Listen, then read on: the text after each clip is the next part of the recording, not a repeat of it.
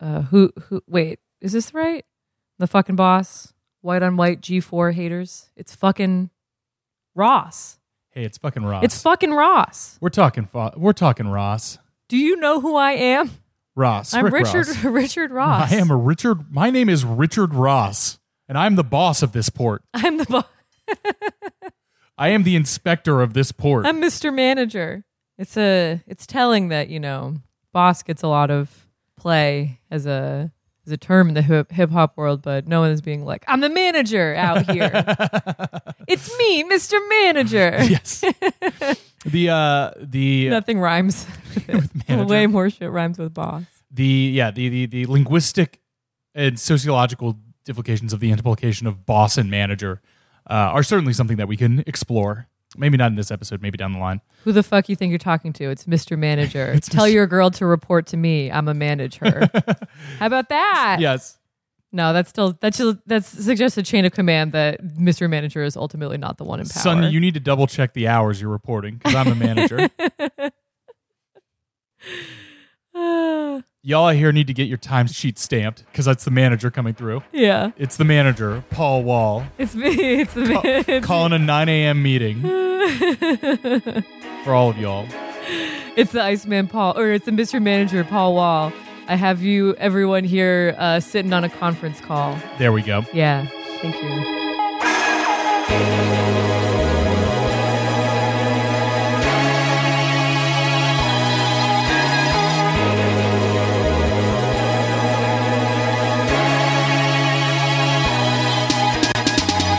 Hi, and welcome to And Introducing, a podcast about words, about music. I'm Chris Wade. And I'm Molly O'Brien. And introducing, it's the boss, Rick Ross.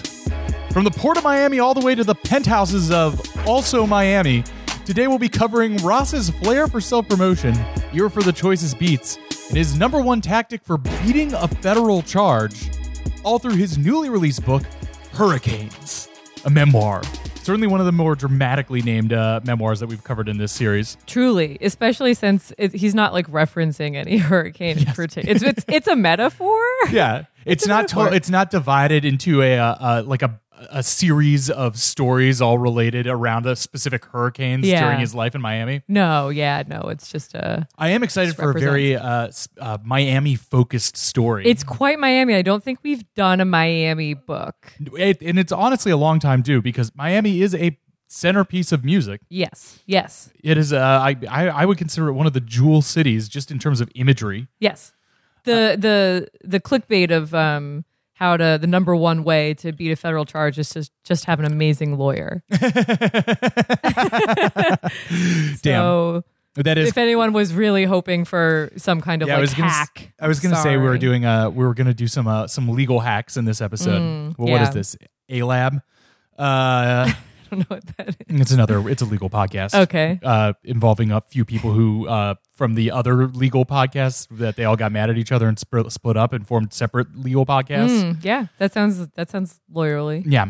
Uh, we were at a, a stand-up comedy um, show last night which I, do, I don't necessarily recommend anyone do like regularly it really stressed me out but um, uh, someone wait what was the joke i've completely lost it someone made a, a legal joke yes. Uh, well, I mean, this is a great comedian et- etiquette. Well, I don't look. We don't consider ourselves comedians. We're sto- we're, No. we're story conveyors. Uh, and this is a story we heard that I can convey it. But I was going to say, uh, you know, not the best thing to just tell other stand-ups jokes on our on our show. But the joke was basically like, hey, here's the best way to get out of a DUI.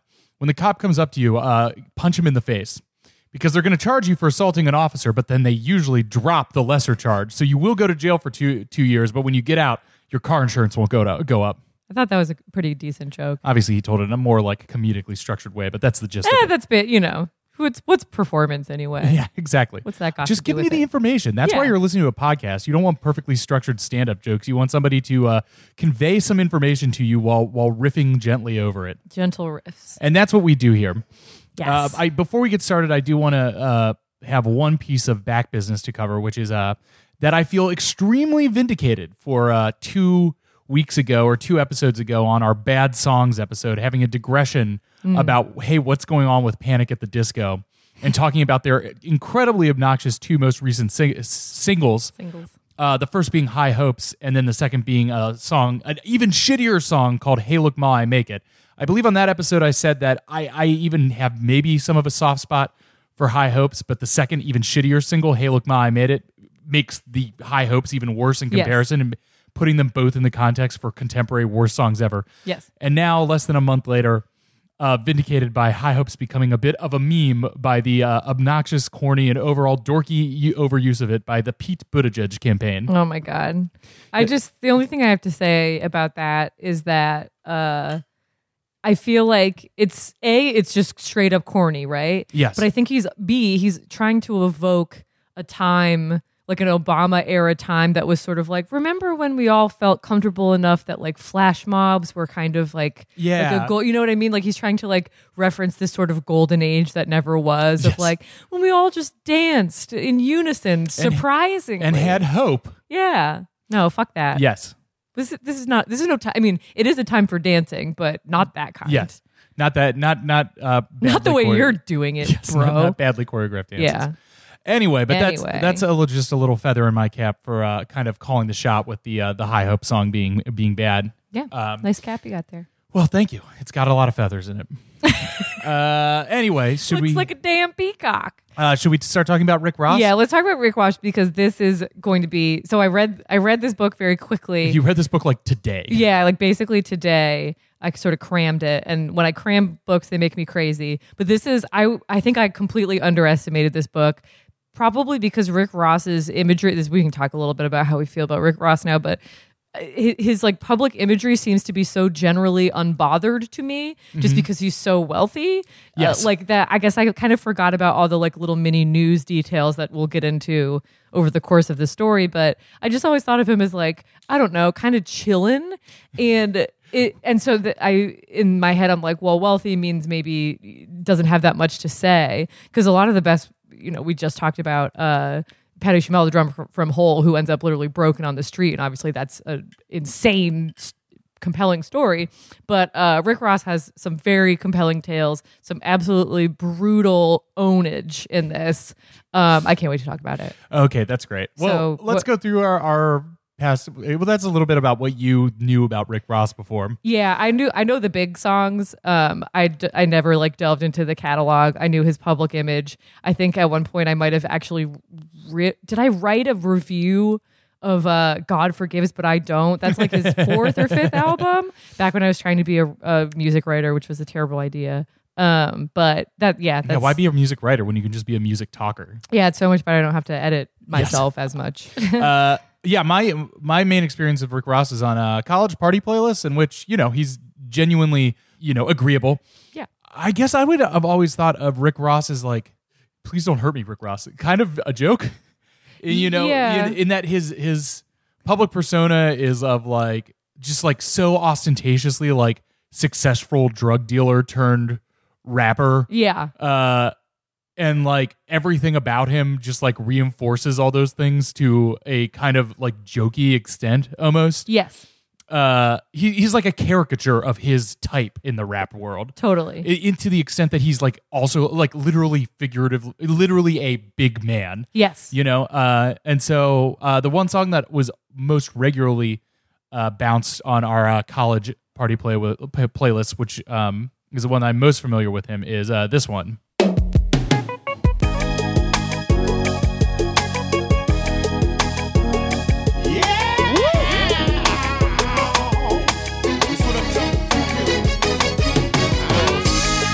Let's make this shit worthwhile. Triple C. Yeah.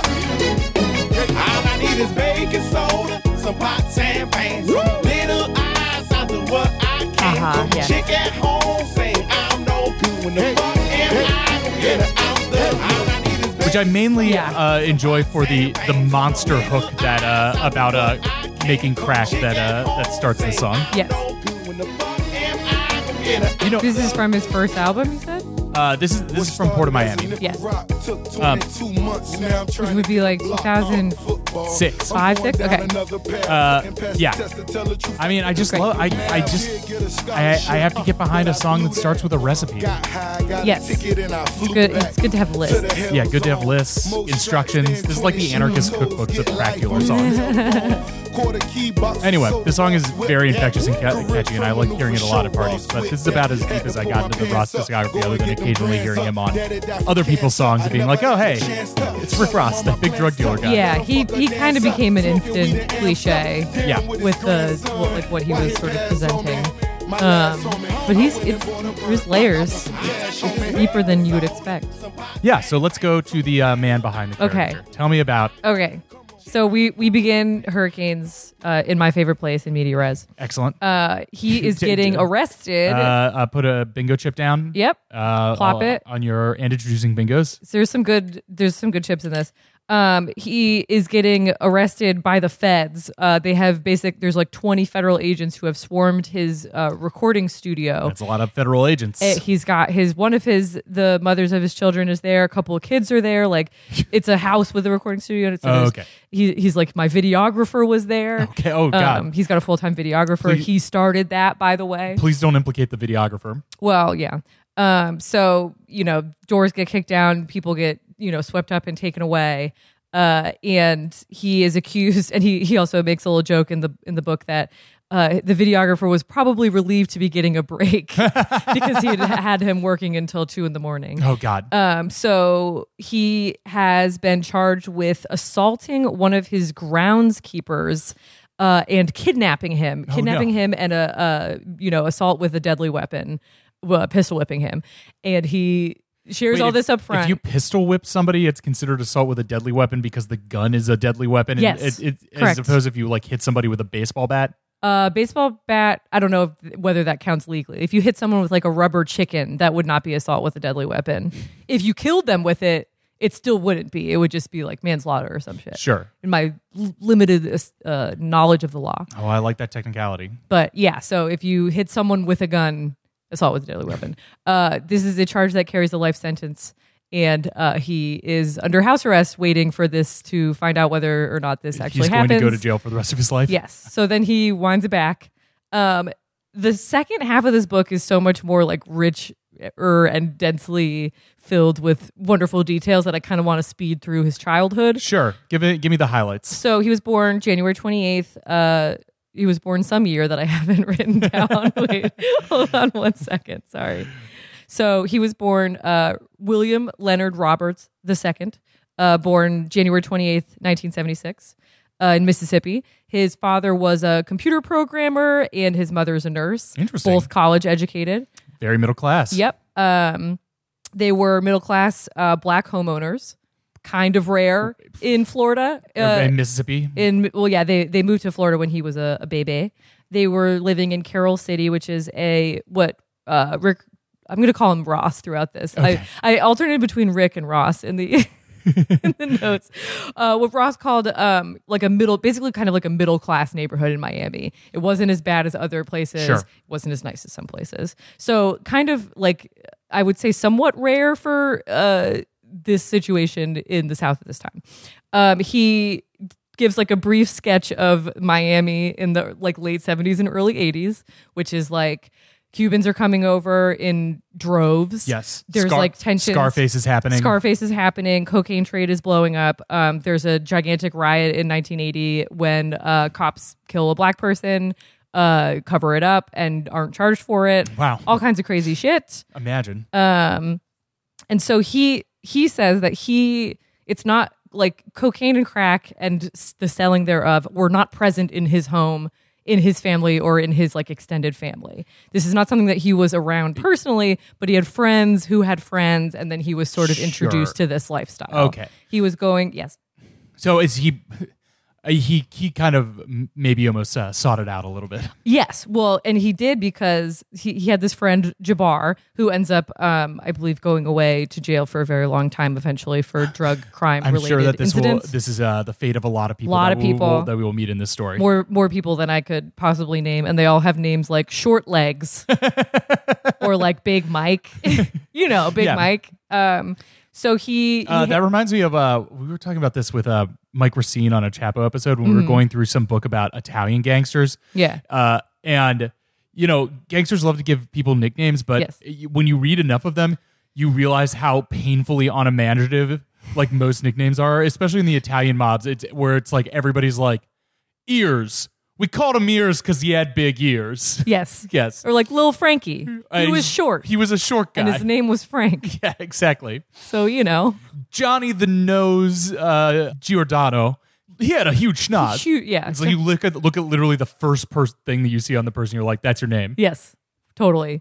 Um, so he he's with his friend Jabbar. They spend time in a house called the Matchbox, uh, which is where he first kind of witnesses uh, cocaine and crack being packaged and sold. And they called it that, of course, because they were always uh, blasting Matchbox Twenty. Yes, definitely. um, he he says the you know when he, the, he sees for the first time um, crack wrapped in plastic, it looked like a macadamia nut cookie. Oh, which I'm like, yeah, sure. maybe Um, maybe uh, belying his uh, middle class background there, being li- being like, ooh, sweet macadamia nuts. and so he he said that he ended up being attracted to this lifestyle uh, because there was like an older guy who was more advanced in the trade uh, talking to the kids and he said uh, see it's one thing to tell a couple of kids that selling drugs is wrong but then when you show them what a million dollars looks like and have them count it for you that message goes in one ear and out the other That's, you imagine? That's also a good way to uh, keep a, a, a child occupied. Is just be like, here, count to a million. I just I I would imagine that growing up middle class and being like I wish I had more money to like, you know, buy two short records. Uh, and then seeing someone with like a duffel bag of like a million Mm-hmm. dollars would just be like, I need to do whatever he's doing Yes. instead of my mom who like has a graduate degree in and it's nursing. like works at a hospital and wor- works has to more work hours all the time. th- that she wants in a hospital. Yes, to yes. get less than she wants. Yes. Um, he's also at this point. I feel like we need to maybe bring up the the other His in dad's a introducing. computer pro- a programmer. See, uh, this this is where that constant admonition of the by the uh, alt right of learn to program gets you. Yeah. want your kids to grow up to be dr- drug dealers. Learn to Yeah. program. Well, the uh he his father eventually he gets fired and like right before his pension is supposed to kick in, so like his father was totally fucked by the system too. That sucks. yeah. That's the thing is like even Even well when you're off, well, yeah. not really. Um so he but he I have to bring up the other and introducing book that we have read about a rapper who starts out selling drugs, which is 50 Cent. Yes. Uh, and I think, unlike 50 Cent, who basically gravitated toward rap af- long after being interested in selling drugs, Yes. because he realized it was a different way to monetize himself. yes. It was it was basically a business decision. Yeah, he was like, "Oh, here's another way to make the same or more amount of money, and it's not, Not illegal, illegal." yes. So Rick Ross has been interested in hip hop like since he was in like a third grade or something. He was actually like a musically inclined. person. musically inclined, taught himself to rap. I mean, not to just spend this Rick Ross episode talking about Fifty Cent, but of literally like all we're of- not. This is not going to be the last time we talk about Fifty Cent. okay, great. Well, uh, I mean, I just like I I just love. I mean, we we've talked about a, a few people who have been like, this is was like purely a po- following music was like purely a career move. Yes. for me, but like in terms of like lateral move from like a just like sitting in your car being like, I need to make more money. Yes. I'll become a famous rapper. Yes. Like you got to give it to Fifty Cent. Yeah. Really, if you can dream it, you can do it. Yeah. Um, so yeah, he he he's interested in rapping. He loves music. He does really badly in school. um, he says, I just really like this detail. He's like.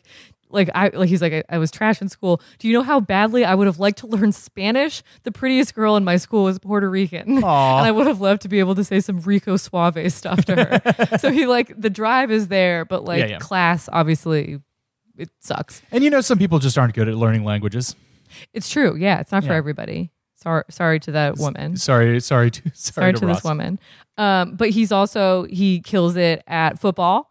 He was literally too large to play middle school football. he was too heavy. I'm the sorry. weight limit was like 150, and he was like over 200 pounds in Jesus. middle school. Like he was a big dude.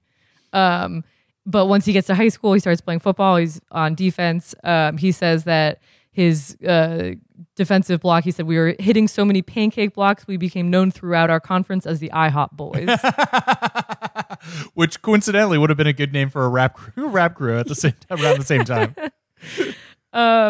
so like he he gets letters from set like many D1 and D2 schools. Like he could have truly I mean, I don't know if he wa- was like NFL level, but he could have played some serious college ball. Um, he ends up going to a school in Georgia because his mom is like, "No, I don't want you to go to like U Miami or anything. Like, I want you to go to an HBCU." And he, The which ded- dedication to uh, you know their their their pride is you know upwardly mobile black people. yeah, yeah, don't don't give the white people your energy. I Why was would just you? trying to look up some timelines because I knew that uh, Dwayne the Rock Johnson also Was playing college ball. playing college ball in Miami. Uh, Dwayne Johnson is uh, about four years older than than Rick Ross, but you know, not that maybe not that different. Where uh, uh, there was a, wa- a, a U Miami team that had both Rick Ross, Dude. Rick Ross and Dwayne Johnson. Oh my on it. God. Like maybe If- one year, if and one a of them had few decisions. redshirted, yeah, you that would have been Yeah. perfect. Damn it, that, that that team is insane. But he's also he he was playing college football, but he hated the classes and was like, he, I can't do the college part of it, Mm-hmm. so he drops out and moves back home. Fine. yeah. Um, and then he fully like gets into the drug trade. He his job he bas- he goes from kind of Look, similar he to doesn't 50 like uh, Cent. school learning. He's more of a hands-on learner, a Yes. manager type. yes. Well, that's the thing. So he's kind of a middle man. He's not cooking things and he's not on the streets selling them. again, he is he's not- delivering them. Again, he is not the boss. He is the manager, Rick Ross. Yes, manager Rick Ross. So yeah, he he kind of graduates from like selling, you know, little like tiny amounts of drugs to people who just need it for the day to actually like kind of networking. He beca- he says the only way to really start making money is to get out of town, so he starts driving up and down I-95 all Mm-hmm. through the south. Uh he says like heroin is great money, but it creeps him out. So Sure. he's more into the other stuff. Yeah. I, I- look, I, I respect that. Heroin, Um, Yeah. bad time. All the other stuff, you know, potentially a good time. um, he said it wasn't brain sur- surgery, but it did keep me busy. but, but he's still he and he. There's a lot of explanation of like his associates in this book of like basically all men who have ended up either murdered or going to prison for a long time. Sure. I kind of couldn't keep track of it. Yeah. because I didn't. This is like this is the Rick, Rick Ross's uh, uh, up and coming associates are like the girlfriends in a rock star's memoir. Yes. Yes. 100%. Um so then he he's still on the side trying to get his music career off the ground. He's rapping in a group called the Carroll City Cartel. Um at one That's point the uh, triple C's. Triple C's. Okay, yeah, those are referenced a few times in his songs. Yes. At one point he gets to freestyle for Shaq. Oh, when Shaq is trying to have a rap career. Yes. Ooh, that's uh, cool, but kind of an ignominious beginning to him. Yes, he said he he was he was very proud of it though. He said he was like he Aw. had a one line about like punching someone so hard they like fell out of their shoes that Shaq was like, "Oh wow, this is great." Um, but he's not the the music career does not pop off as much as the uh dr- he's making way more money running drugs. Right. And he says, when it comes to music, I can say with confidence that I'm self made. But as far as the dope game, I have to admit I was a beneficiary of nepotism. so he, he like he acknowledges that like he's just part of this network, right? Right. Like he's part of these giant groups of people selling millions and millions of dollars worth of drugs. And he he wasn't carving anything out for he he's He was, not he was not a drug entrepreneur. He's not- truly, as I was joking earlier, he wasn't a drug boss. Yes. He was a drug manager. Yeah, he was he was a perfectly comfortable like middle zone, so that when everyone started getting implicated, he didn't go to jail. Honestly, if you know your lane well enough, you you, you know, yeah, well, it, mid, low enough that it's not worth people flipping out, flipping on you. yes. You know, high high enough that you have some authority over people. Yes. Yes. Um, so then in the late 90s, that sort of dried up for him because there was a sort of post war of drug war on drugs wave of like people getting arrested. Um, he signs to a Houston record label called Suave House, uh, which is exciting for him. And Suave House founder Tony Draper bought Ross his first Rolex. And it wasn't in advance, it wasn't payment for what he was doing. It was just a gift. It was just a gift. Aw. And Ross says, he said, when I opened the box, I almost shed a tear. That bitch was mint. I consider myself to be a collector of timepieces. I got the Odomar's Paget that Arnold Schwarzenegger wore in Terminator, Terminator 3. Dr. Dre once gave me a $100,000 Hublot, but none of those watches hold the same sentimental value. Aw. I hope he still has that watch. I, I hope he does too.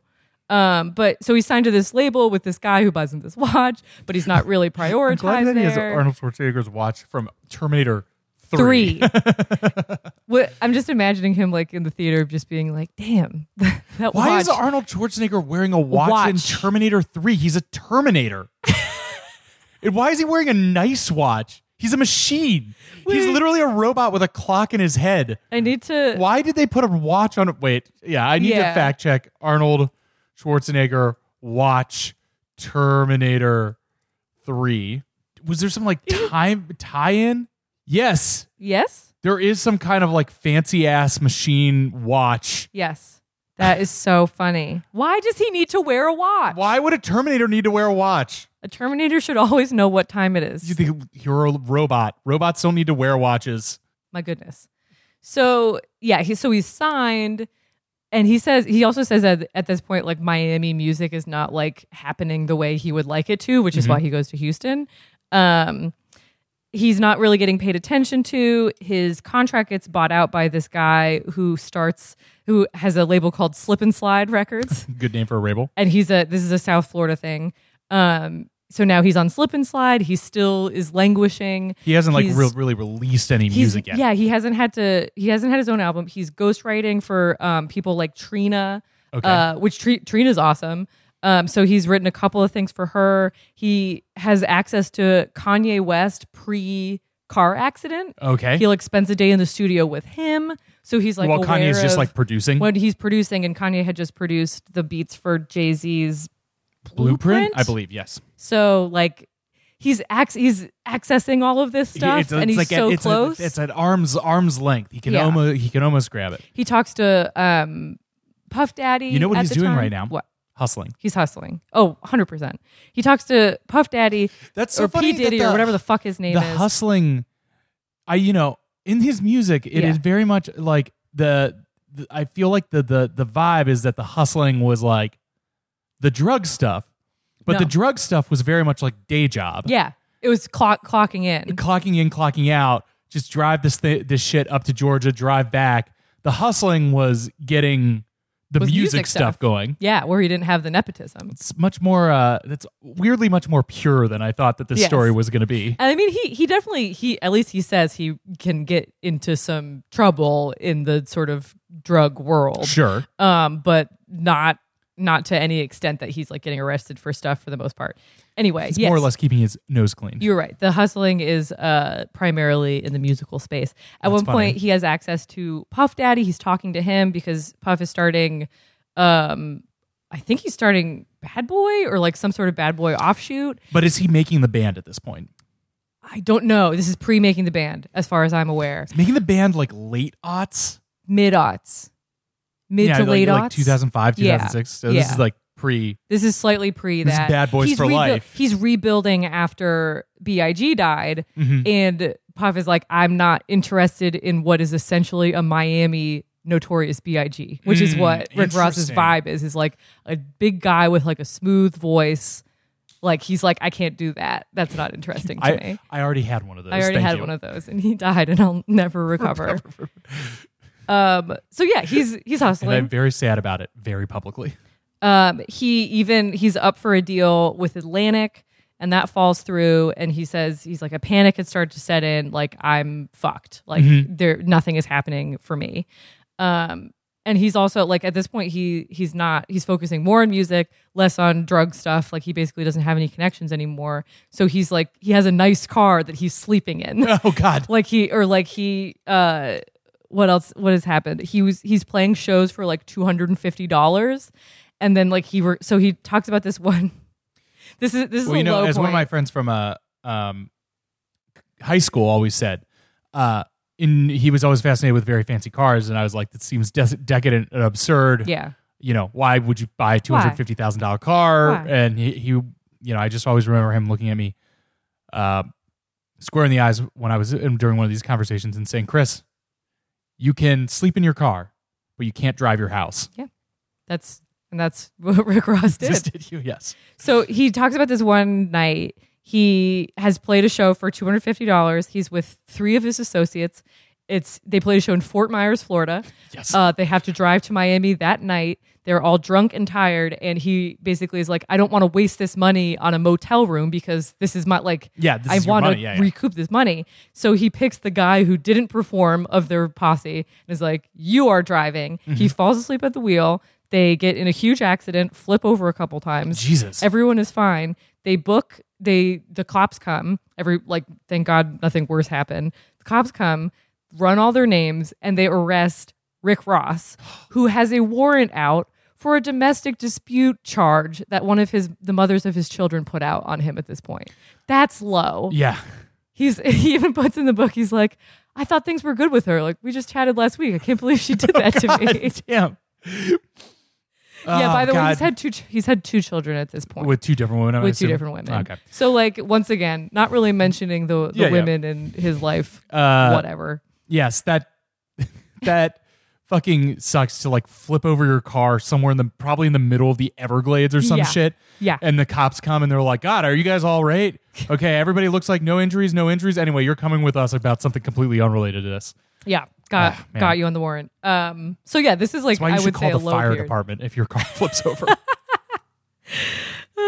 there needs to be a nine one one that's for all the services other than cops. Yes.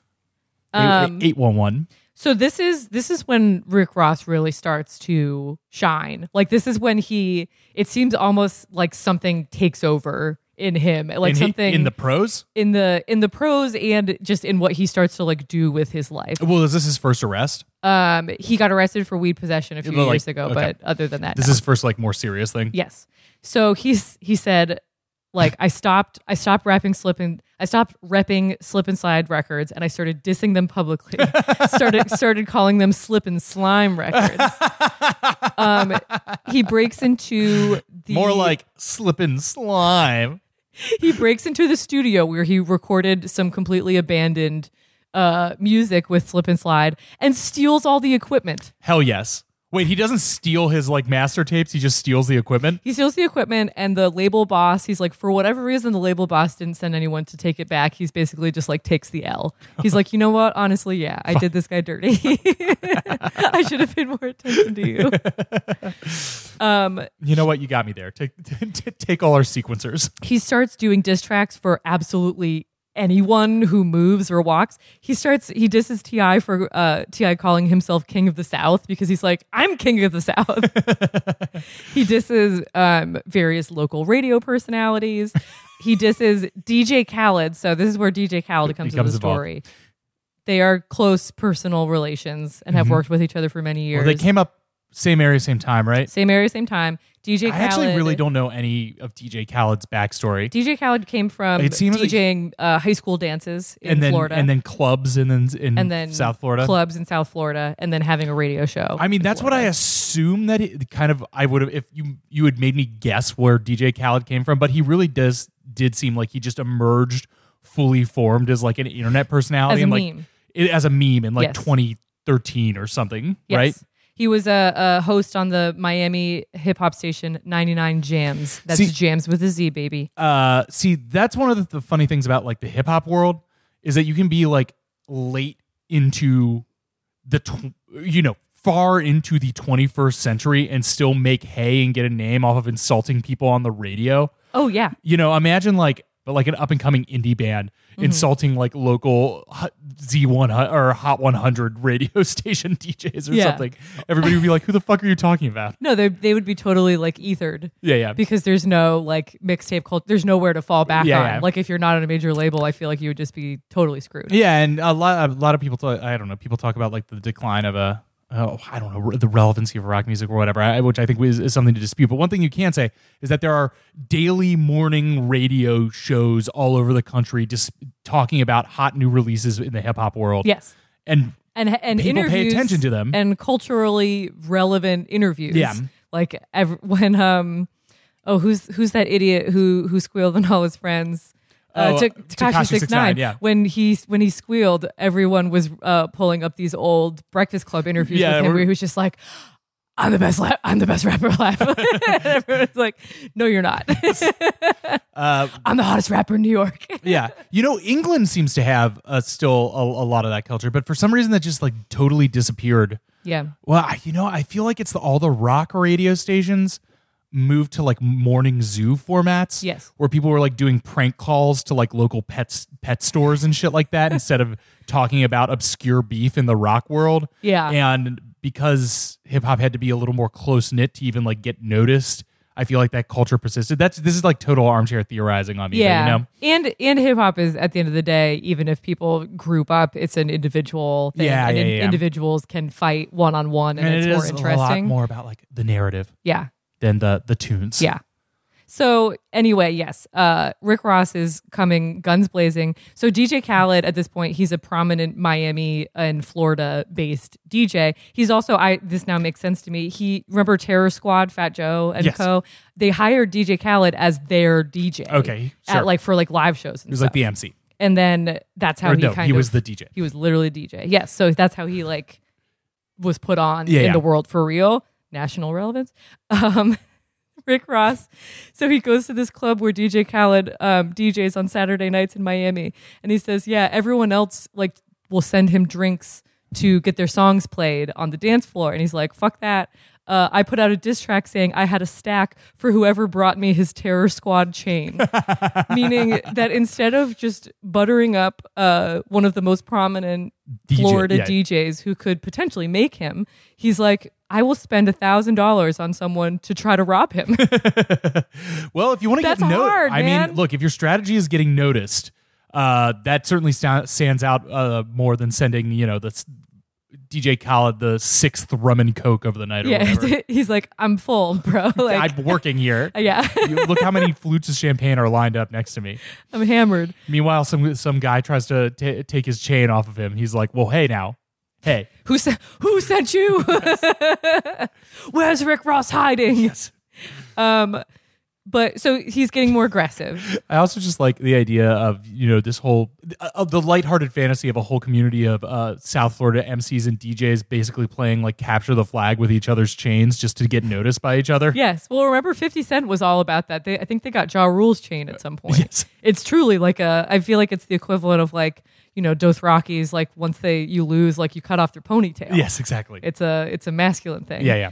Um, pendulous. So he he's a All those pendulous chains. all those Oh, pendulous chains. He's so he's getting more aggressive, but he says it, things really didn't start to turn around for him until his friend brought him to church. So he it's I wouldn't say this is a fully like religious redemption narrative, but he does he's now a religious man, Okay. which I don't think I realized. I would not have assumed at all based on his music. Um, but the he truly he started going to church uh, because his friend would take him to Outback Steakhouse afterwards, and then Yes. the bounties flowed henceforth. so it's not long after he goes to church that he gets access uh, through his Look, man, old I was slip just, and slime. I was just in it for the gift cards, but you know, get that blue down, onion. down with God. um, he he uh, gets a call from the producer whose shit he stole uh, at Slip and Slime Records, saying, "I have a beat for you. Like, can you come over?" And the beat was for Hustlin', which apparently people had passed on already. Many people had passed on, and he heard this and was like, "This is my shit." I think he wrote Hustlin' in like two hours. The next night, so this is when th- things get crazy.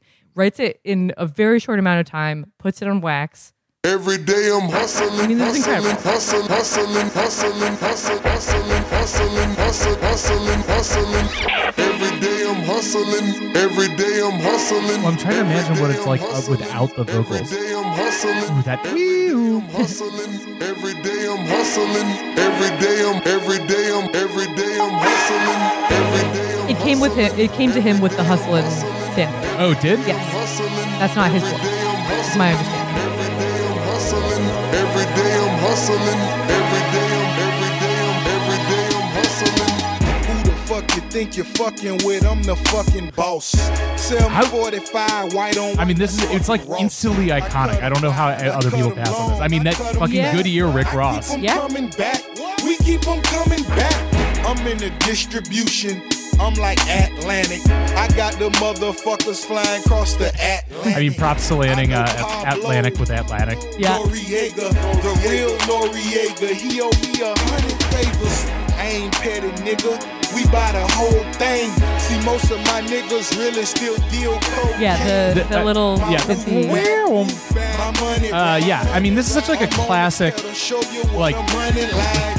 When they perfectly snatch classic, back, I like, cried mid-aughts for a hundred rap nights. beat, like, the He got tone of those a hundred snares. bucks, serving Yeah. a hundred lives. Every day I'm the, the hustling. bomb back. Every day I'm hustling. Yeah. Every day I'm hustling. Ev- Every day I'm hustling.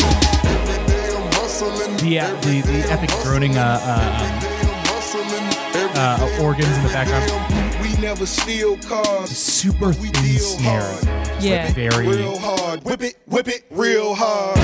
like, very, very uh, uh, uh, into it. I mean, it just feels like, you know, Whip it real uh, hard. um, Whip it, whip it real hard. another song that, that Ain't 'bout sounds no like this funny era shit, that steal look bitches very and clinically is um bitches. I'm on my money. hard out here for a pimp, Yeah. which I feel like is, you know, Three Six Mafia being tasked with recreating like a perfect version of, of that. That a beat. cinematic version of that. yeah, exactly. Yes. and doing it well enough to win an Oscar. An Oscar.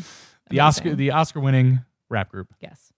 So this it it's basically instant it's not instant fame in that he was basically in trying to succeed as a rapper for a decade before this. Yes, But he so he records this. The next night he open he's opening for Trina at a show and he plays it and he says that immediately people are singing the chorus back to him like it's a classic. Yes. Because it is like it's like from the between the first time that when the chorus that hustlin' hustlin' comes in, and then Yeah. when it comes back in, he can Yes. hear the audience yeah. Yeah. already yelling it back. yes.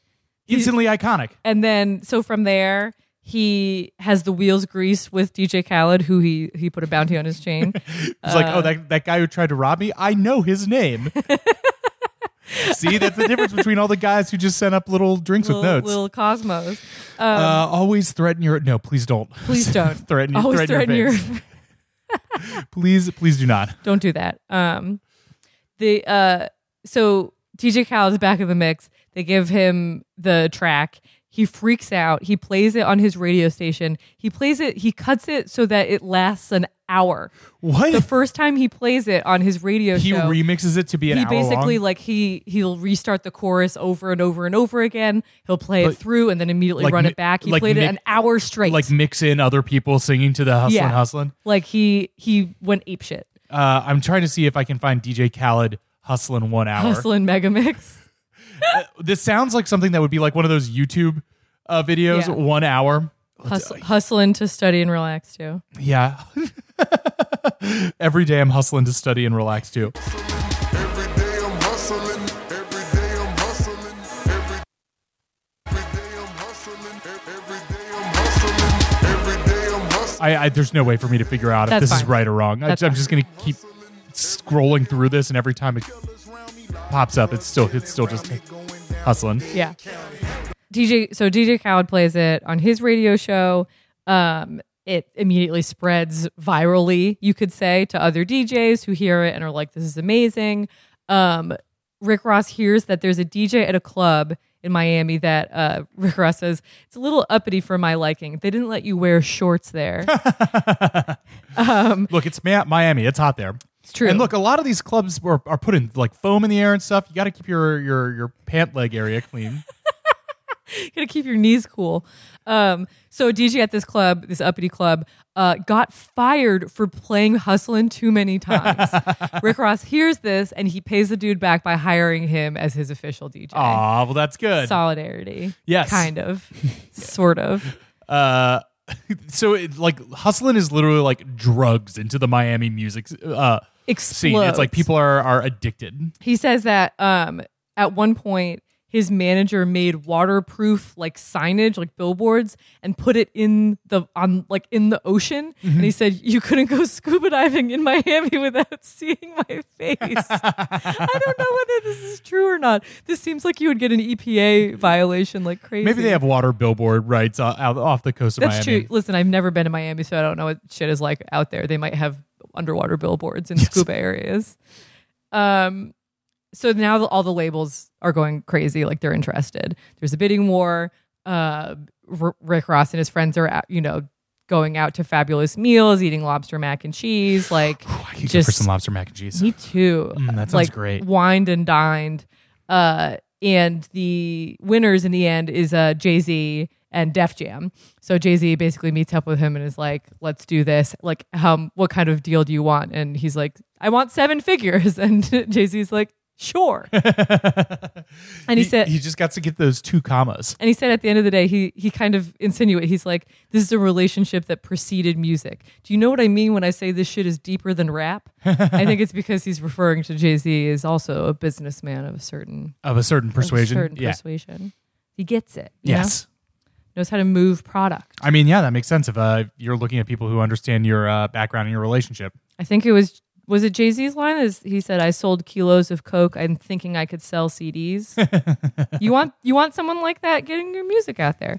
Um, so he goes absolutely nuts recording Port of Miami, which is his debut album. He records 40 songs in 90 days, like trying to get the right mix. uh, yeah, I mean, w- both the two songs that I've uh, played so far are off well, Port of then let's Miami. let's move to to Maybach Music because that I think is his next one. okay.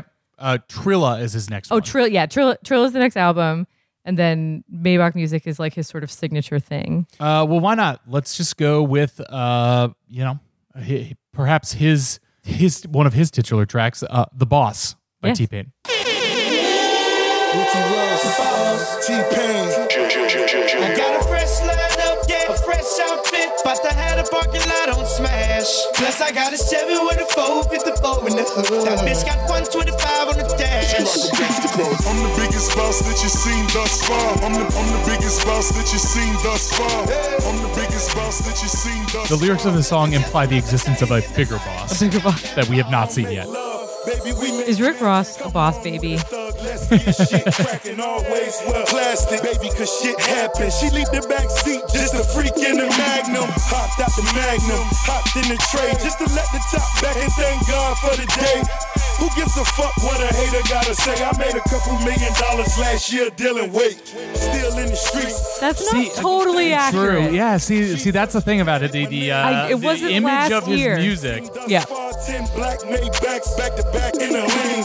I'ma make it rain. Then I'ma Also important to note that this this era, which is like mid mid to late aughts, This is 2008. mid to late aughts was probably the last bastion of drug dealers rapping Instead rather of than drug, drug, users. consumers. Yes, that's true. This is this is like the, the, the twilight of this happening. Yeah. And you honestly weirdly can kind of tell by the fact that one of the preeminent drug dealer rappers of that time was not really that big of a drug dealer. Yes. Boss that you seen thus far. Cause it's just another day in the life of the goddamn boss. It's very maximalist. Yes. There's a lot going on here. Yeah. But it's very. He, he talks about basically as soon as he blew up, he was finally getting access to ki- the kind of beats that he wanted. He's like, I have a very particular aesthetic, and like I got, I was getting expensive, Yeah. produced music, and so it all kind of like connected. He Yes. just needed He needed that one injection into. of yeah. In the life of the goddamn boss. I mean, there's a lot going on in this song. I mean, this is. A, I mean, Ross is interesting. Like, I think it was just counting. He, he's released something like like 11 albums in the last 13 years or something. He's incredibly prolific. Yes. But like this, his style is like the style that has been on the wane since the moment he hit it big, basically. Yes. Uh, And I think he's maybe now just reached kind of like elder statesman status Yeah. in a way, like a he- like a legacy kind of guy. Yeah. Like DJ Khaled, even though like DJ Khaled and him are like the same age, I think. I'll have to fact check that. Um But yeah, expecting him to come up with like things that are very now, like that is so not yeah, that is ex- extremely exactly 2008. yeah, let's see. He's 43 at this moment, and DJ Khaled is 43. Yeah. Exactly the God, same age. DJ Khaled is five seven.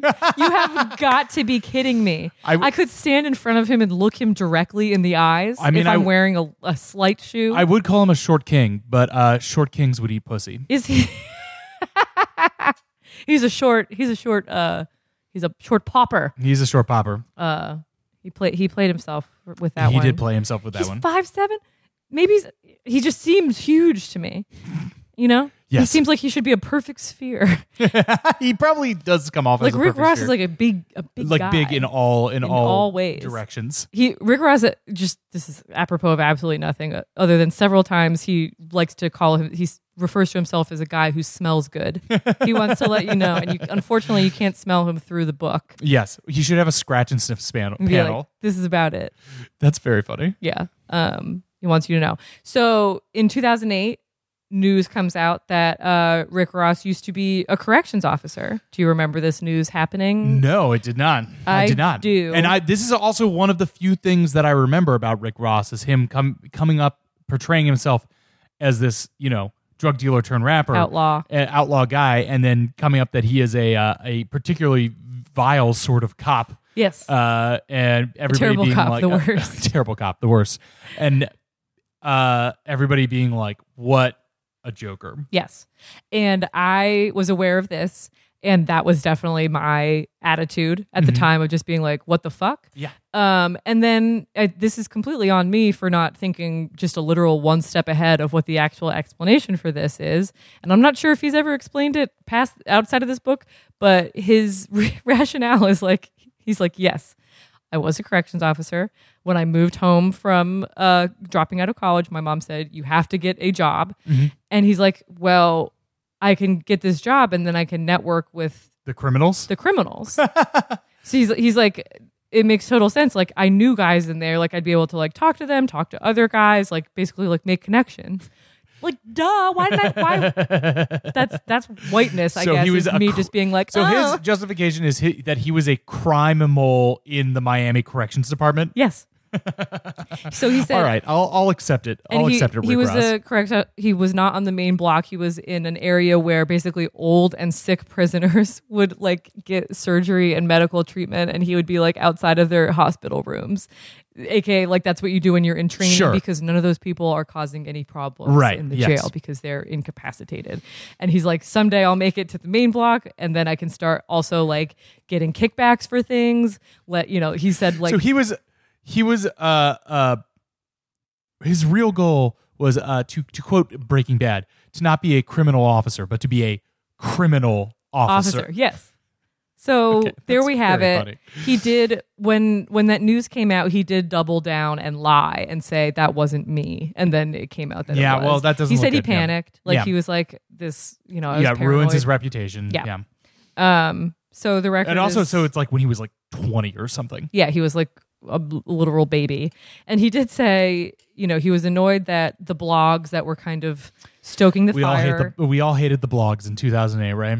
there's the you know the arm like emoji the arm Yeah, yeah. clasping meme it's like everyone we've ever read i- in these books is just like fuck the bloggers except for ezra koenig who is one Is a, is a blogger. um, but he so he says that one night after an award show dj vlad who is a blogger who had been pouring gasoline on the fire took a beating on behalf of everybody who had been out there throwing dirt on my name he and his crew sent this dude to the fucking hospital Oh, Jesus. it was a $300000 settlement hospitalized for blogging. DJ DJ Vlad is up is up there in the um up up there on the uh, in the in the Saints row with all the Gawker bloggers of those who uh suffered for their craft. paid the ultimate.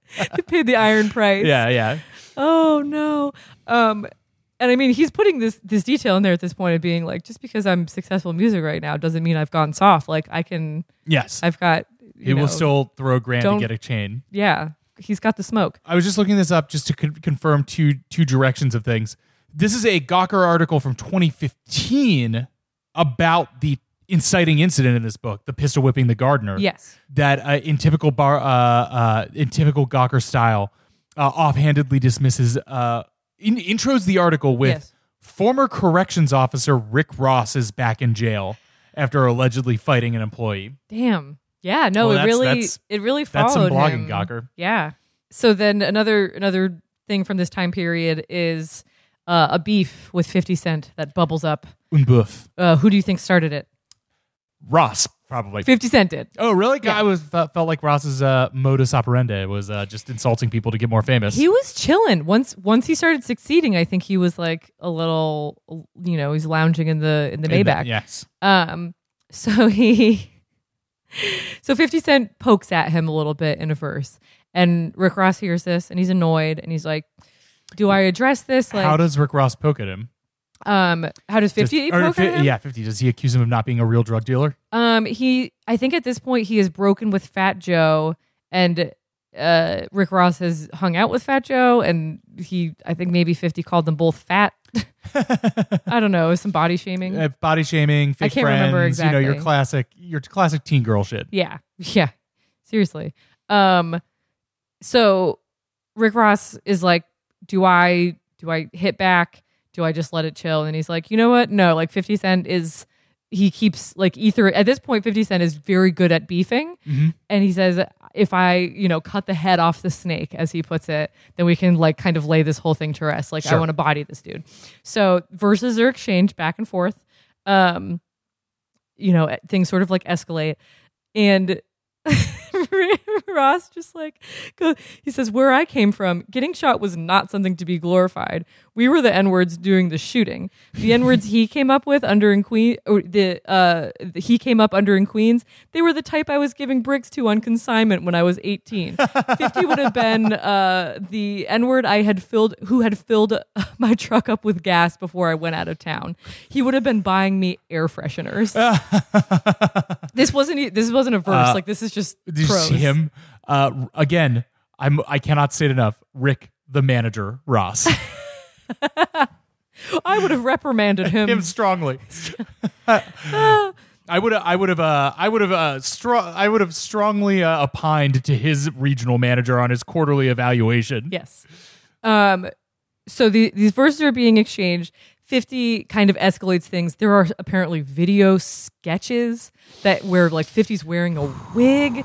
At one point, Fifty pays one of uh, Rick Ross's baby mothers for a tell-all book to be written. Like he is petty. He is- my my man out here uh, getting into book publishing Don't. to own Rick Ross. And so Ri- he's like, he's seeing this, he's seeing this. At one point, This is uh, probably 50, 50 unearths a sex tape from one of Rick Ross's other baby mamas. See, this is also the the idea that it would be a fifty cent video sketch. Yes. it, it belies this like very narrow area era where like to make that kind of thing you would have to like create a sketch rather than just like instagram living or you know snapchatting insults back and forth you would like to call it a video sketch is like basically calling it like a nickelodeon of of videoed rap beefs Yes. you know Yes. it's like you have to put your eyes up to a, a, a like a little canister on the boardwalk and turn a crank to watch this rap beef happen. um so like that's happening he unearths a sex tape from one of rick ross's other other baby mamas puts that out into the world So I ends feel- up getting, I also catching feel a like lawsuit I remember the uh, phrase Rick Ross sex tape and thinking, oh no, I don't know. I feel like he could add some nice production values to it. I'd be, I wouldn't hate it. Um, so like this is this is getting like dirty. Like, Yes. And uh, Rick Ross is like he's he says in the book he's like I someone gave me a dossier like someone someone basically gave me so much dirt on they're 50 con- they're contracting Michael Steele out here. um, he's like, I could. He, uh, your people offer were offering information for a fee. He's like, but I wasn't going to spend money on that. Like at the end of the day, all of the stuff that Fifty was doing wasn't making his music any better. so Fi- Fifty Cent is jar- he's stirring up attention He's like for literally, an album he's like release. literally creating a media. Like a media business to just insult Rick Ross, videos, publishing, Yeah. music. Yeah. Um, he and Rick Ross is like the ultimate, you know, stake I have in this is I'm making better music than 50 Cent. And so like his 50 Cent's album release keeps getting pushed back. Like he he kind of like flops basically and then Rick Ross puts out a critically acclaimed album uh, and just sort of like completely ethers him. That's just the best is that he didn't even he didn't have to get any of the dirt on him. He's just like I'm going to let him kind of fall on his own sword. Yeah. Yeah. It's embarrassing. You got to know when to hold them. You got to know when to fold them. Yes. 50 and develop devoting your entire album release cycle to uh aid, aiding a, or, or or engaging in a one-sided war against Rick Ross is probably not how He not picked the helpful. wrong he picked the wrong guy. yeah Um fi- this is apparently not even the, the last time that 50 Cent ends up doing like revenge porn, like leaking other people's sex tapes. That guy, that, honestly, I feel like I maybe I had some respect for him when we were talking about him in the podcast because I respect small business owners. Yes. But like he kind of he, he yeah, sucks. I mean, leaking leaking pornography about your enemies. It's it's never great unless your enemies are. I don't know. I don't even know. yeah, I think it's just a no is a no no. You better have Well, we some were bars just to talking back it about up. we were just talking about uh, our praise for Gawker, so I, I don't know where to land on this. yeah, yeah. I mean, I think the the main takeaway of Gawker is what happened after that is is not good. Yes, um anyway so he's really he's he's chilling at this point he starts his own label maybach music group he wants to sign he's trying to look for people to sign he's interested in wiz khalifa who's an upstart at this point this is in Sure. 2011 he said uh, wiz khalifa was ahead of the curve on social media meanwhile i just found out what twitter was a few months earlier when i was in hawaii I mean Wiz Khalifa Khalifa is all over social media. yep this is in 2011, 2011 which So is a he's little late to released find out about twitter Deeper than rap, uh, Teflon Don. Uh, so he he he's been just like peeling out records. churning churning it out Yeah, Um, he signs Wale. He signs Meek Mill, um, a young A young Meek Mill. who, uh, who has yet to be unjustly jailed. un- yet to be unjustly jailed. He, Rick Ross does call Meek Mill out as someone who uh, is he didn't have any money and is trying hard to at least look presentable. And he's like, you know, when you wear a polo shirt so many times that the collar starts to curl under, like that, that's what he was calling out Meek Mill for looking like when he first met him, which I think is a little unfair, but whatever. Um, he releases God Forgives I Don't, which does the biggest numbers of his career. Do we want to pull something off that? What I would like to listen to is the Andre 3000 uh, Yes. song because he kind of pulls Andre out of like a semi Semi-retirement. retirement for what I think ends up being a very strange song, but cool. This is uh, interesting because it's like the the whole album i- is kind of an inflection point because this is 2012 and it does have like Meek Mill and Drake uh, on it, but also Jay Z and Dr. Dre. Yeah, he gets like the biggest guess. yeah. Of his This is career. like picking up Drake, but I, I you know picking up Drake and Meek Mill on the upswing. All right, this song is called 16. Uh, we might have to skip around a little bit because it is It's eight minutes long. Uh, it is a But uh, when you ask for an Andre 3000 feature, you get what you get. so here is a little bit of 16.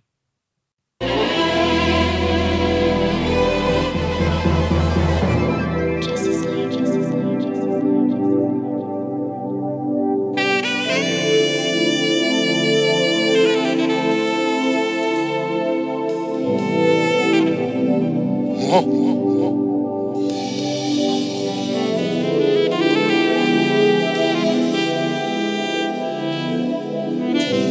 This is special.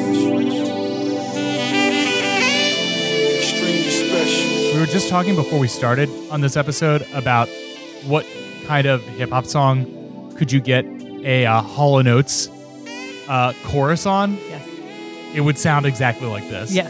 I would hope so. It's funny because it's been on my mind lately. Having a dope beat, a dope idea. 16 bars ain't enough. How the fuck can I squeeze my whole life into a 16 bar verse? Art. You know, so many It's very different meta, levels. you know? to living your life and depicting with your wordplay exactly what life means to you. And 16 ain't enough. I know y'all gonna feel me on this one. Gotta feel me on this one. Huh. It's funny how things change, funny how time fly. More than my feet travel, the more that I feel fly. More that I make now, the more the chick smile. She called me a local nigga, I opened the Swiss account. Eisenhower status at a James on the desk. Movies John Coltrane cruising in the Cadillac. Huh. Seville, feel my life on the real. We the So I assume that the last boys, so conceit of this this is is that where he's I'm just from. gonna- they're just Rolling gonna go like Mick Jagger, for a the long witches time. Longer- longer than, uh, The 16 traditional bars, yeah. 16 Eric Clapton, all I wanted was one. Cream, 16 Eric ain't Clapton. enough. This really does speak to how When your less people label expensive more, that music motivated sounds now. more. Yeah. Everything Like, I ever it's wore sounds raw or hip hop. is Yeah. Obviously more like raw, sometimes more emotional and intense. Like this is sounds so. Yes. We in every hood, nigga, government cheese, yachts and yacht masters, old dirty bastard. Floor seat for the heat, paper that I'm stacking. Better put away a penny for the rainy days. Pick and roll, give and go, fuck a fade. Will you skip to the end because apparently he closes this with an Andre 3000 guitar solo. Okay. This is about uh six and a half minutes into this. Does your daddy think you perfect? Does he know for certain? Does he know how you act when you pull back all the curtains? Do he think I'm Tupac cause I'm black and put the works in? Does he know his daughter might have called a real merman? Yeah. Nobody in hip hop double tracks their voice better than Andre 3000. Yeah. Andre does like a mic. Break it down for him, Andre. Uh-huh. Next level.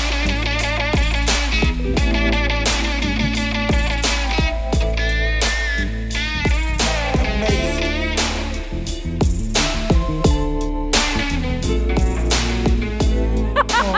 I, I love it.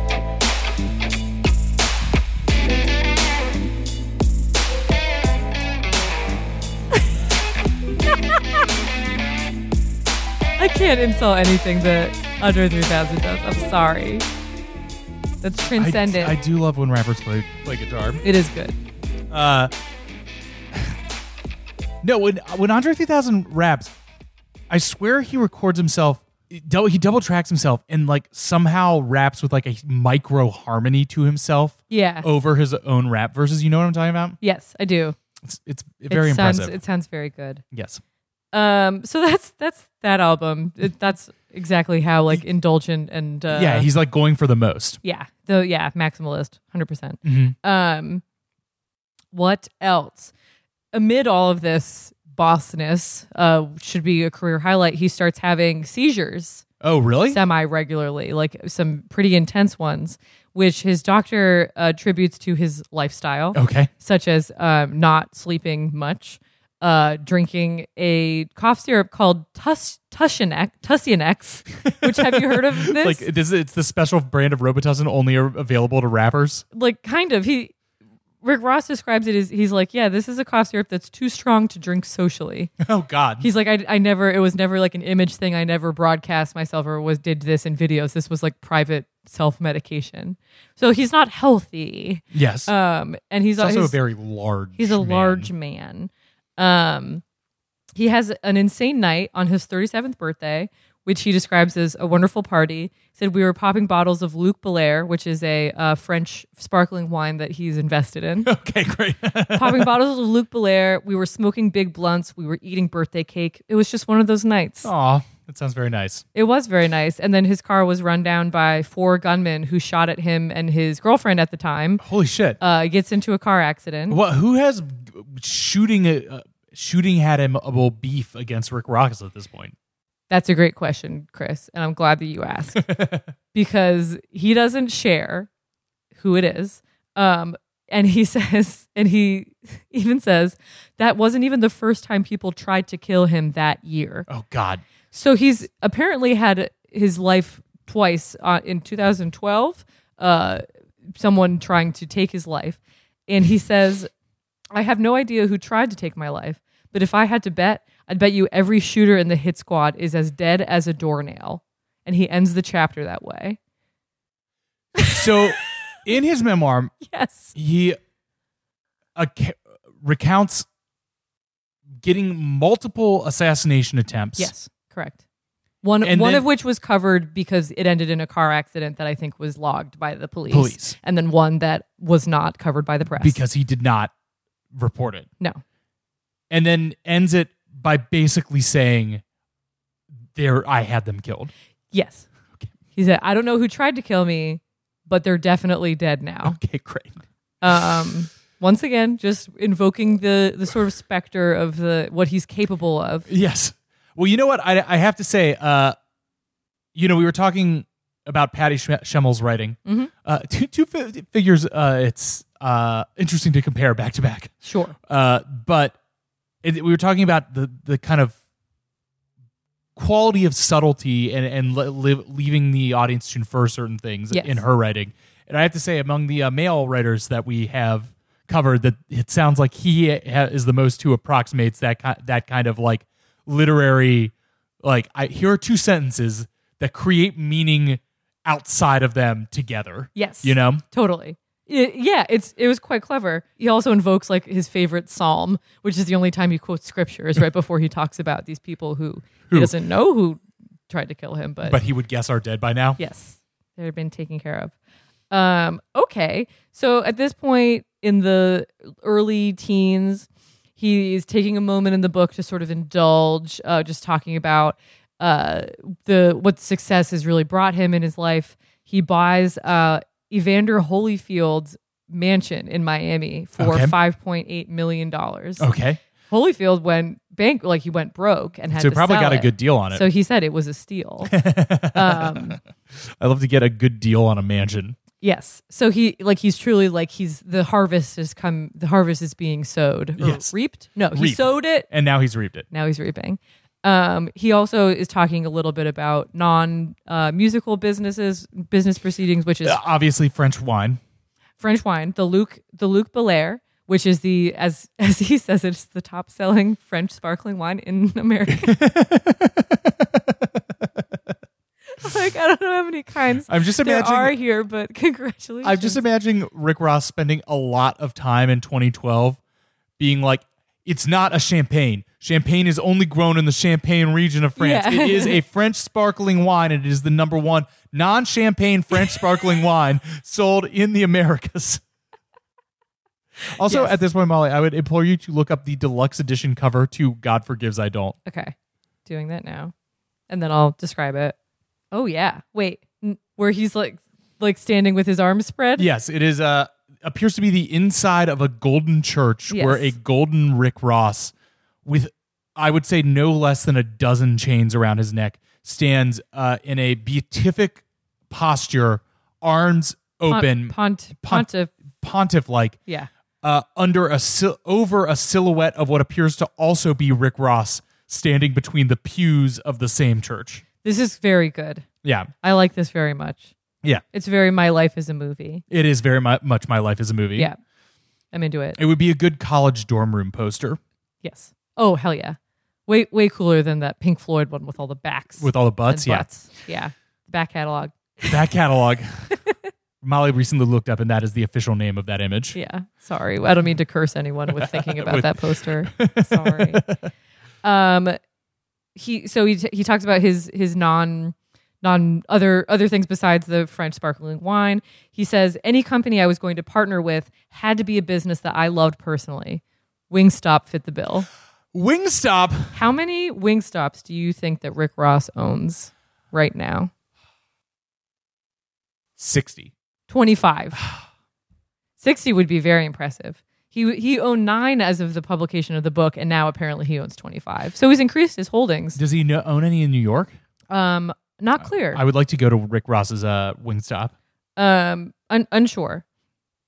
So he he's investing in Wingstop. He's he's got non-musical businesses Yes. which is it's very important to diversify, Just buy your, portfolio. Abso- absolutely. Um, so he's this is and he's once again he's learning from the Jay Z playbook of Jay Z investing in his own uh, uh, wines and spirits Eh. after that racist. Um, what's the thing? The popping bottles of what did people used to Cristal. Cristal. The the guy who started Cristal is like uh, was very annoyed that hip hopers like to drink it, and then everyone was like, "Fuck you!" We're starting our own French sparkling Through wine, wine label. di- distribution. Yes. Yes. Um, he also takes the opportunity to talk about the losses that he's experienced in the business world, such as an endorsement deal for Reebok that fell through after a lyric. Do you remember this? No. A lyric about dosing a girl with Molly without her knowledge Ooh. uh, in a song that had come out a couple of years well, before don't don't do that, Rick Ross. don't do that. Don't ever, don't drug people. It's not nice. But he says, so he brings all this stuff up, uh, uh, the idea of having a sort of unsavory, unsavory lyrics that can ruin your business. deals. Right. And he says, let's be real for a second. This is Ricky Rose. You came here to, you came here to hear some real gangsta shit, right? If you're going to get up in arms over every foul lyric, you might want to consider a different genre.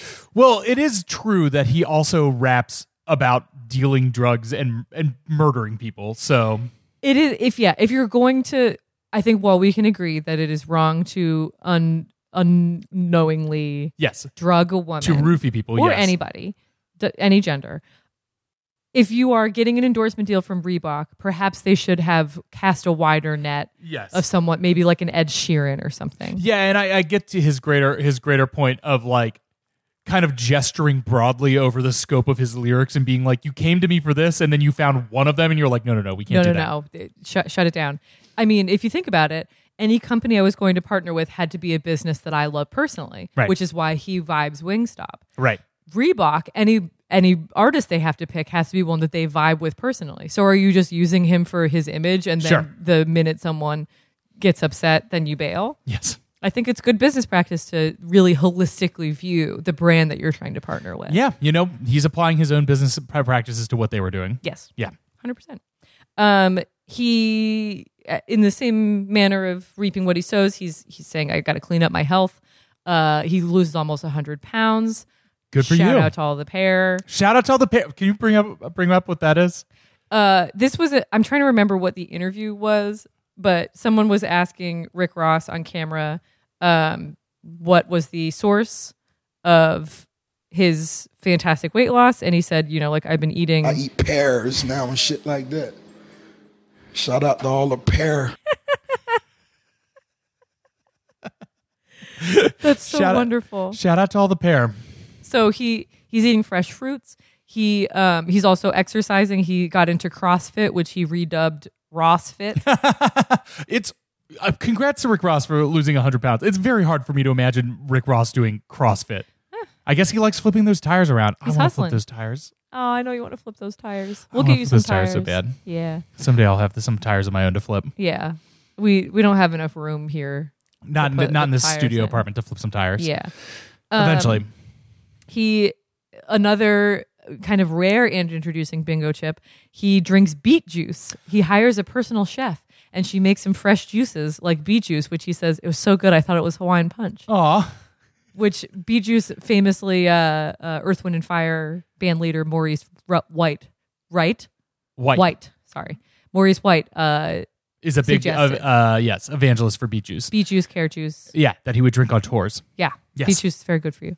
Um, and he even does a shout out to all the pair reference because this leads into the, the sort of crowning uh, event of the book. He's driving to a plant nursery with his personal chef because they are going to check out some plants to possibly purchase for his own Rick Ross farm, including an Asian pear tree. So this, I see where this is going. He's driving on his way there and he gets pulled over by a cop and given the full like racist white cop business. Uh, it escalates from like your windows are too tinted. I can smell marijuana. That means I get a search. I searched. I found marijuana, even though it wasn't smellable. It was like three joints in a baggie Yeah, in yeah. a glove compartment. There's no way you would smell that. To I'm booking and found a gun, which is registered to him. He's a legal gun. Mm-hmm. And also, he carrier. had been attempted to be murdered by guns very recently. yes. So this white this One- white one cop- time that it might be re- that you know usually I, I have I have come down on like if you're a famous rapper don't have the gun Don't on have your, your person. own gun. yeah don't have the gun on your person but if people are literally shooting at you v- recently Yes. you know I get it Yeah, hundred percent.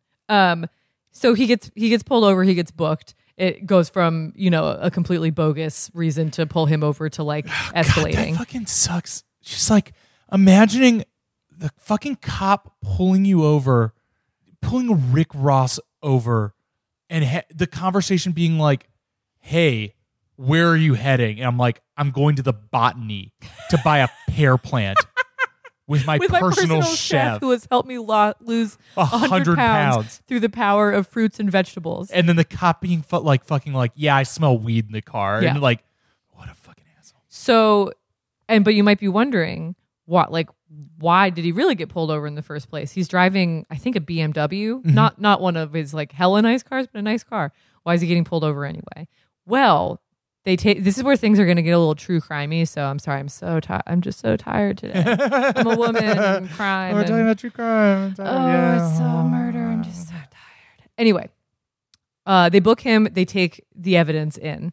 They test the gun for uh, shit that is on the gun. They find the blood of the gate, the um, gar- or the groundskeeper. Sure. So this is at this point, Rick Ross didn't realize what, and then two weeks later, he gets the visit from the feds. Okay. So this was a precursor. This was basically a bullshit way to secure evidence for a charge that was filed by those uh, groundskeeping men. So why did he fucking hit the groundskeeper with his gun? Great question. I'm going to tell you. so Rick Ross. This is the mo- this explains- is the most true crime episode. this of is this that very we've true done. crimey, and I'm like kind of sorry. I wish I could sort of breeze past this, but it does seem somewhat relevant to kind of. I mean, it explain- was it was the the cold open. it, it was the cold open and it's the reason he is the most trouble he's ever been in he's done a lot of bad stuff um, so his explanation is that he hired he hired some guys to hire some guys to hire some guys to uh, groundskeep his holyfield mansion Yeah, with the the, the Ross farm that he's the trying- Ross yeah. farm. Um, he these two guys. Then one of his one of Rick Ross's friends calls Rick and says, "Yo, I went over to your place." And the guys that were hired to work here are not working right now. And there's a car that I don't recognize in the driveway. Rick Ross drops everything he's doing, goes over to the house. He like clocks the car, goes into a room, like a locked room with smoke, non marijuana smoke coming out of it. And it's like, what the fuck is going on? He has a gun on him because, as we've said before, He has multiple, threats on his life. Yes. Uh, he goes in, he sees like a topless woman and a guy, and he like basically swings his gun. And in his explanation, it's more or less ac- the pistol whipping is more or less a sort of animal uh, instinct of like, who the fuck are these people? I need to like clock whoever is near me. And it turned out to be one of the groundskeeping guys.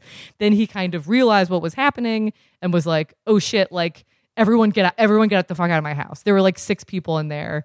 And he he said there was no like extended beat down, which is what was testified by the groundskeeper. The groundskeeper said that he got his ass thoroughly kicked by Rick Ross, pistol whipped multiple times, uh, held against his will, like moved from one room to another. That's where the kidnapping, Kidnapping. stuff yes. comes in. Okay. So like that's his side of the story. Rick Ross's side of the story is like I hit him once. I, there were a bunch of people in my there were a bunch of it's people what in my I do. house. There's a bunch of strangers in my house. It they was were dark. places that they weren't supposed to be. I opened a door. I saw some people.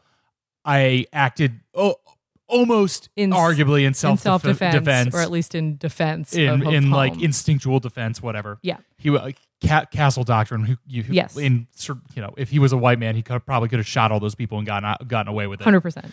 Uh, all right. I mean, two sides to it. I'm Two not Gonna, sides. say- yep. Who like at the end of the day, the only people who really know what happened were there. Mm-hmm. Uh, between and between two of them, one is a groundskeeper and one has an album called God Forgives I Don't. so that's, Well, there's the math. yeah, yeah. Yep.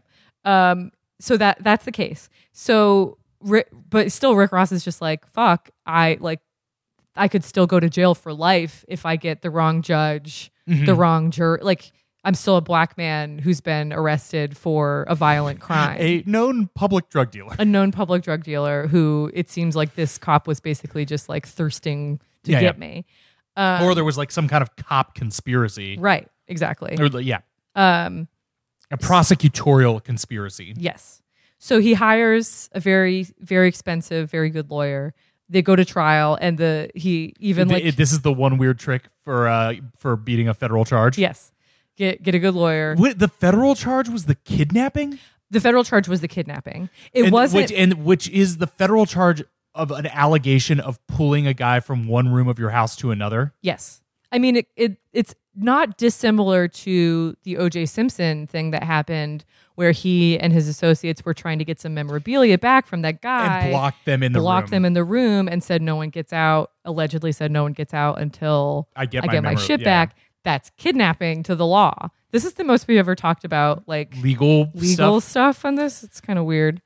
Um, anyway, I'm gonna read a little bit of just he basically puts like a transcript of his lawyer interrogating the cop, Mm-hmm. and I just think this is so tasty. Sure. Um, so he's he's talking about the marijuana smell. They're basically they're trying to backtrack and be like the way they got this evidence is bullshit. sure. This uh, you're gonna have to answer for that. That it was basically an awful unlawful search and seizure. Unlawful search. that led to the arrest. The arrest is faulty. The Yeah. charges are, are faulty. yeah. So Something even like if he did it, if if Yeah. they can't prove that in the correct way, he can be out.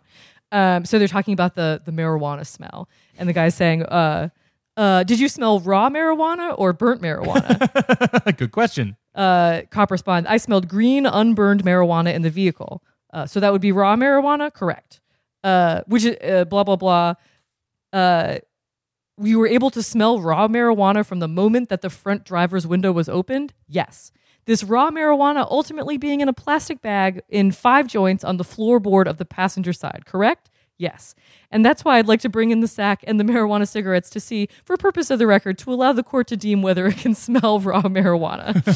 Uh, that would be hard to determine if you're dealing with marijuana that's two years old, trying to smell it out of a bag in a different area. Yes, well, that will be up to the judge to decide whether he wants to do it. And then so they're like going back and forth, forth, being over like- how much marijuana can you smell.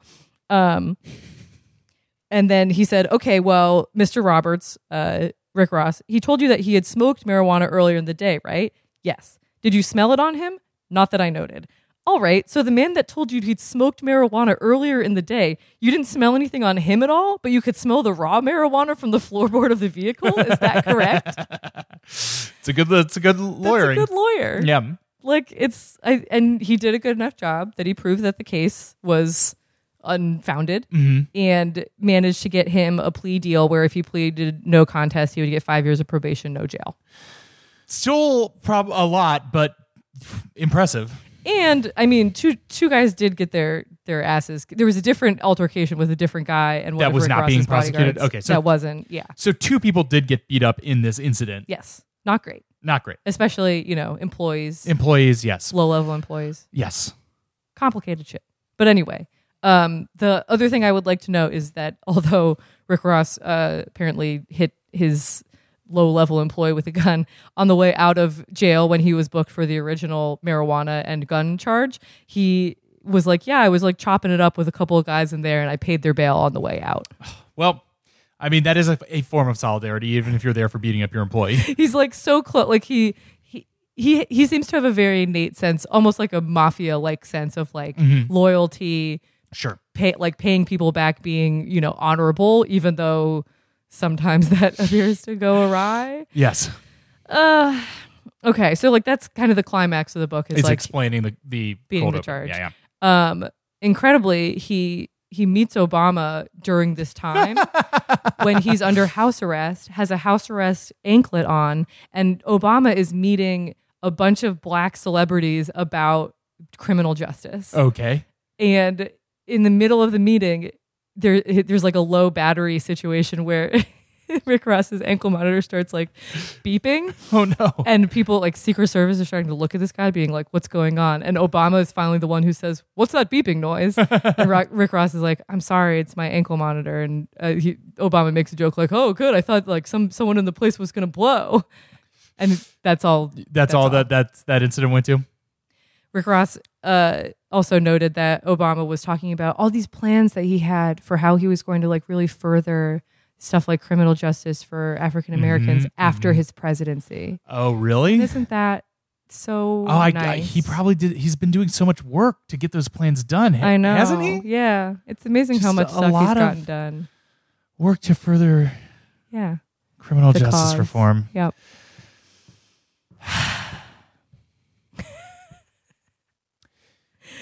Uh, anyway, somewhere along the way, I'd also just like to note that Wait, Rick wait. Ross had a, f- a fourth child, a son he named Billion. Billion. Billion Ross Billion Ross. or billion? No, Maybe it's Billion, billion, Leonard, uh, uh, right? Roberts. Billion, Billion Roberts. Roberts. The last thing I'd like to know is he's kind of he's talking about he closes the book, you know, all the all the typical things like why am I still here? Like uh what what hurricane what storms will I still have to weather, blah blah blah. Mm-hmm. And I just like that he gets this dig at the end. He's like he's kind of doing this like why me thing. He's like, tell me something. 50 Cent has sold more than 30 million records. How is it that why he is while he is filing for bankruptcy and selling Mike Tyson's old mansion for peanuts, I was galloping on one of my four horses across the former Holyfield estate. Do you have any idea how much it costs to take care of four horses? It costs a tremendous amount of money. I mean, he is a I king. can't believe it. He is a king at securing a bag. he's a I just put put this image in your head and if he's put this in a video before then I'm sorry that I don't already know this. Picture Rick Ross wearing like maybe a, like some nice like Versace silk pajamas, with many many tra- uh, chains. many many chains, and he's just taking one of his four horses for a trot across his estate, just enjoying the warm, maybe like a warm early spring Florida day. Just think about that. I you know what? I love thinking about it. I love thinking about it, and I love uh, hearing about it. I love feeling about it. He goes home, pours himself or gets a probably poured for him a glass of a big glass of beet juice, and eats maybe like a, fr- a sliced fruit plate, smokes a blunt, maybe listens to some new beats. Uh, you Who can, can do- in who fact can do better than that? You can in fact watch videos of you on YouTube of Rick Ross riding horses. Will Will you send them to me Yes, for after? this is this is Rick. this is a, a a Viceland video of Rick Ross and Two Chains on a polo field. great, great. You know, I I- I feel like in the in the aughts, you know, the the the, the rap on Rick Ross uh, was that he rapped about being this bad, badass drug dealer, but really wasn't, and was a corrections officer, and he was like basically a poser Yes. about it. But I think that the way that he's coloring this, and again, we're reading the the propaganda of of the Ross Certainly. tr- uh, trying to sell this to him. But Yes. if, if we are to believe him, uh, then it is that he, you know, that that his real serious work was always in the in the music, yes. and the the drug dealing was was the means to an end, but it was the subject matter that he understood to be, uh, you know, popular making. Yes. Totally. Yes, Yes. Um. I don't know how do you how do you feel about Rick Ross after reading this? I I mean this was this also this book was just better than I expected it to be. It was funnier. It was like You were tighter. I was listening to you reading it o- over all afternoon, and you were cracking up on almost every page. Yeah, that he is. it- I don't know. He's got a certain z- zest that I appreciate, and he definitely does come off somewhat petty. He's he he's not afraid to to wreck you, basically.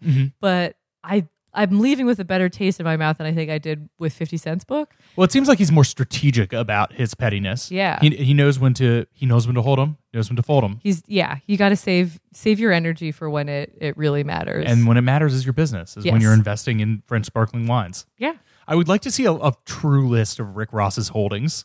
me too. Um, I also I've never. I've never been to a Wingstop, but now I kind of want to go. Yes, there are He's kind several of wing sold me on stops Wingstop. in New York Great. that we should go to. Okay.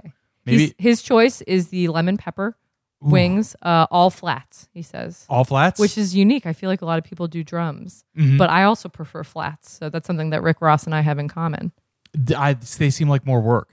You can order all flats at a, a ring stop. We got to go to a wing I mean, stop. if anyone can order all flats at a Wingstop, it's, Rick, it's Rick Ross, Ross, the boss the boss of the wing stop, of the Wingstop. Rick Ross. He's a fran- he's a franchiser, you know. You know, there is a Wingstop very close to where the new Chapo offices will be. Great. Uh, we can go there. It's r- uh, right. It's honestly two blocks away from the IHOP we went to the other day in Amazing. downtown Brooklyn. We will go to Wingstop sometime very soon Yes. and report back on. Uh, we'll have to get uh, Rick Ross's order and, and report back to the show. Take me to in the ho- hosier. Take me to Wingstop.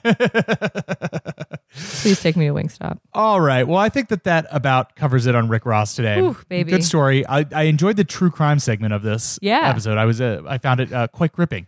I mean, I think maybe it's because he did win that he was he let the details show. I imagine if anyone has any you know pending charges when they're writing a book, they're perhaps not allowed to get into Uh, Keep it such, close to the vest. such forensic detail. um, so yeah, I appreciated that. Uh, well, let's move confidently then. Let's say uh, goodbye, good night to the to the bro- Ricky the- Rose. Ricky Rose, uh, and move confidently into the end of the episode. Um, no real new business to go over. Uh, no new uh, mail, uh, sadly. Sad. But uh, so maybe you can alleviate that by uh, sending us an email at and introducing pod at gmail.com. We love to he- get them, we love to read them, and we love to respond to them. Please uh, give us give us some notes. Yes. Uh, or follow us on Twitter at and intro pod. And our SoundCloud is as always at soundcloud.com slash and Dash. intro Dash. pod. And remember to subscribe to us on iTunes. And please, while you're there, rate and review us too. I guess that helps us. I mean, I don't know. Maybe that doesn't even matter anymore. Just shout us out on Twitter. Shout Tell out a to all the friend. pair. Shout out to all the pair. Shout out to all the pod. Shout Oh, out all the no. pod all there. Oh no. Uh, yeah, no. As always, uh, tell tell a friend IRL uh, Yeah. that this show is good and fun, and you love to hear it. You do. And until then, we'll be back in another two weeks. Ooh, we've got a very special uh, episode uh, coming up next. Oh, yeah. uh, with some uh, going back to to the the well of real life musicians Real. coming up to uh, talk to us about one of their favorite musicians. So I think that that should be a good app. We can get uh, into the nitty gritty of what makes a, what makes a song do good. Yes. Uh, so that'll be coming up soon, and then we have some crossover episodes to finish out the end of the the uh, year with other pods that are you know in a in a similar space. So Yeah. good stuff coming up. Uh, until then, I'll see you in another two weeks on and introducing.